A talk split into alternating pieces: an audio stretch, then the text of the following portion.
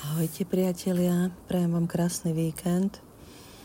Rada by som sa vám prihovorila e, v tretej časti podcastu o tom, že kto je to opatrujúci človek a čo všetko opatrovanie obnáša aj e, s rôznymi nepriaznivými stavmi, ktoré človek prežíva, lebo čím viac sa tomu budeme vyhýbať a tvariť sa, že to neexistuje, tak tým viac toho bude.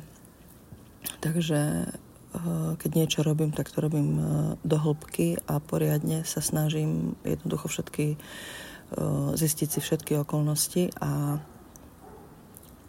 nejak sa potom vyjadriť preto by som vám rada prečítala aj etický kódex sociálneho pracovníka a asistenta sociálnej práce Slovenskej republiky prvé dve časti, pretože to úzko súvisí s tým, že ako e, sú tí opatrujúci vnímaní. Keď ich e, nepovažujeme ani za členom spoločnosti, tak je to na našu škodu, lebo vlastne to spôsobujeme sami sebe. Keď sa mm, nezaujímame o, aj o túto tému nielen o hádky v politike, ale aj o obyčajných ľudí, ktorí potrebujú našu pomoc. Som vonku, takže možno tu bude počuť nejaké zas nepriaznivé hluky a zvuky, ale jednoducho život e, prináša aj také situácie. Nič nie je perfektné a sterilné a nikdy um, neporušené, ale keď žijeme, tak život nám prinesie rôzne situácie, s ktorými sa potrebujeme vysporiadať aj s tými nepriaznevými zvukmi a hlukom e, sa musíme vedieť e, popasovať. Takže e, by som prečítala prvú časť a to je prvý bod preambuly. Sociálna práca je profesia založená na praxi a akademická disciplína, ktorá podporuje sociálnu zmenu, sociálny rozvoj, sociálnu súdržnosť, ako aj zmocnenie a oslobodenie ľudí.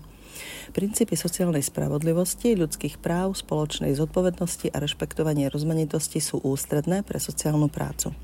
Podopretá teóriami sociálnej práce, spoločenských vied, humanitnými a miestnymi poznatkami sa sociálna práca zaoberá ľuďmi a štruktúrami, aby podnecovala životné zmeny a zlepšovala blaho. To je e, prvá časť, ktorú ste sami počuli, že na čo má byť zameraná. Keď som začala študovať sociálnu prácu, lebo ma to za, naozaj zaujímalo, tak uh, by som povedala, že najväčší problém nás, uh, ľudí, je, že keď niekto niečo nové začne, tak sa na neho pozeráme, ako keby robil niečo zlé. Ja keď som začala, tak uh, mi povedali, o, sociálna práca, to je tak, že to každý, každý, kto chce mať titul, tak to vyštuduje. Pre mňa žiadne štúdium a nič, čo študujem, nie je kvôli titulu. Chcem naozaj vedieť o veciach a zaujímajú, zaujímajú ma um, respektíve to, čo študujem, tak ma naozaj zaujíma v rôznych um, takých svojich aspektoch a v tej rôznorodosti uh, témy, ktorú študujem, pretože každá téma uh, prináša svoje či už som robila zdravotnú sestru, dentálnu hygieničku, alebo som pracovala e, na marketingu v divadle, alebo som pracovala e, v e, poisťovni. Vždy som sa dozvedela niečo, čo pre môj život bolo potrebné, takže by som nezatracovala nikoho, kto sa chce jednoducho vzdelávať v tom, čo ho baví. E, nie každý musí ísť a nie každého cesta je priamo čiara a vie od narodenia, že čo chce robiť a niekedy je to ťažké e, sa aj rozhodnúť e, popri tom, čo všetko ľudia okolo nás rozprávajú, lebo nás formuje nielen naša rodina, ale aj naše okolie vo veľkej miere. Pozrime sa na naše deti, ktoré sú na internete, na Instagrame, na Facebooku a tak ďalej, že koho si berú za vzory. Preto eh, je veľmi dôležité, aby aj naše okolie si to uvedomilo aby aj my rodičia sme si uvedomili, že aj my formujeme, eh, že nielen my formujeme naše deti, ale aj prostredie, v ktorom sa pohybujú a kde sa dostávajú. Ehm, rada by som eh, rozprávala aj o faktoroch, ktoré ovplyvňujú opatrovanie člena rodiny a to je vlastne súčasťou bakalárskej práce, ktorú som napísala na tému postavenie opatrujúcich v štruktúre sociálneho systému. A v, v kapitole 1.4 opisujem v podstate stať od doktorky Slámovej z Čiech, ktorá s kolektívom napísala asi takto. Opatrovanie nie je pre každého. To vám potvrdia v každej inštitúcii, ktorá sa starostlivosťou o chorých zaoberá profesionálne. Okrem profesionálnych zručností musí mať opatrujúca osoba schopnosť empatie, rešpekt k prianiam opatrovanej osoby, toleranciu k pochopiteľným zmenám jej nálad – Znie to možno ako protirečenie, ale najdôležitejšou črtou skutočne dobrého opatrovateľa je to, že si zachová vlastnú integritu, že nesplinie s ošetrovaným, nerozpustí sa v jeho problémoch. Lekár, sestra, opatrovateľ, opatrujúci, ktorý sa príliš vciťuje do svojich pacientov, môže jednak stratiť odstup veľmi potrebný k racionálnemu uvažovaniu, jednak si privodiť psychické problémy, veľkú únavu či syndrom vyhorenia. Tie lepšie organizácie, ktoré sa zaoberajú starostlivosťou o nemocných a umierajúcich, dbajú na to, aby ich pracovníci dodržiavali nevyhnutnú duševnú hygienu. Samozrejmosťou sú pravidelné supervízie, čiže rozhovory s psychológom či terapeutom, pri ktorých môžu profesionálni opatrovatelia prebrať svoje problémy s konkrétnymi pacientmi, rozobrať neúspechy v liečbe a hľadať tie správne prístupy k pacientom. Ona samozrejmosť nie, nie je to luxus, odborného dohľadu je žiaľ pre neformálnych ošetrujúcich nedostupná. Ak sa staráte o nevládnu babičku niekde v odľahlej dedine, môžete sa zveriť len ľuďom, ktorých máte po ruke, v tom lepšom prípade empatickému praktickému lekárovi, inak zostávajú len susedia, ktorých rady a doporučenia môžu aj ublížiť. V mestách je dostupnosť psychológov a psychoterapeutov predsa len lepšia, ale jadro problému zostáva rovnaké. Ošetrujúcich ani nenapadne, že by mohli chcieť aj pomoc pre seba. Ďalšou otázkou je to, či sú psychológovia a terapeuti na pomoc v podobných situáciách pripravení. Čiže to je koniec e, kapitoly a chcela som rozprávať e, aj o syndrome vyhorenia, ale to si nechám na budúce, lebo aj to, čo som prečítala, je myslím, že dosť eh, silná téma na to, že aby sme si uvedomili, že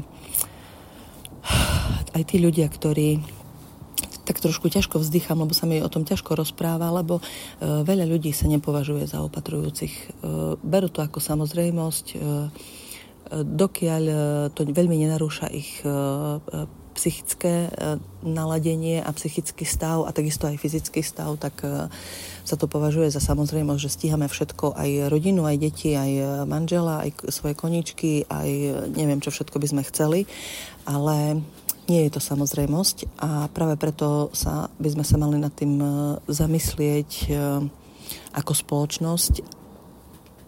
A tiež to pociťujem ako také svoje e, nutkanie o tom rozprávať a svoje poslanie, keďže som sa skoro 5 rokov vládala starať e, o mamku, e, keby som nemala svojich príbuzných a veľkú rodinu, tak by som to určite nezvládla. Čiže um, chcem poukázať na ľudí, ktorí sú napríklad sami a nemajú takéto veľké rodiny a uh, jednoducho sa doma sami trápia s tým, že chcú pomôcť, ale veľmi často sú vyčerpaní až, až vyhorení, by som povedala. A je to e, veľmi častým faktom a je to aj e, vedecky potvrdené a dokázané, že ľudia, ktorí sa starajú o, ktorí sú opatrujúci, tak e, aj častejšie a skôr zomierajú ako tí, ktorých opatrujú. Čiže ako tí, ktorí sú opatrovaní. Um, je to možno také nové, nové slovíčko, ale neviem ako nazvať človeka, ktorý jednoducho e, nemá zdravotnícke vzdelanie a stará sa o svojho príbuzného. E, on si to vzdelanie postupne e, tým, že sa musí starať, tak si to postupne aj doplňa, lebo život mu to prinesie, ale ja by som povedala, že sú to opatrujúci. Už to nechám na vás, že ako môžete volať seba alebo svojich príbuzných, ale pre mňa sú to ľudia, ktorí niekoho opatrujú, tak sú opatrujúci, aj keď eh, to nie sú zdravotníci.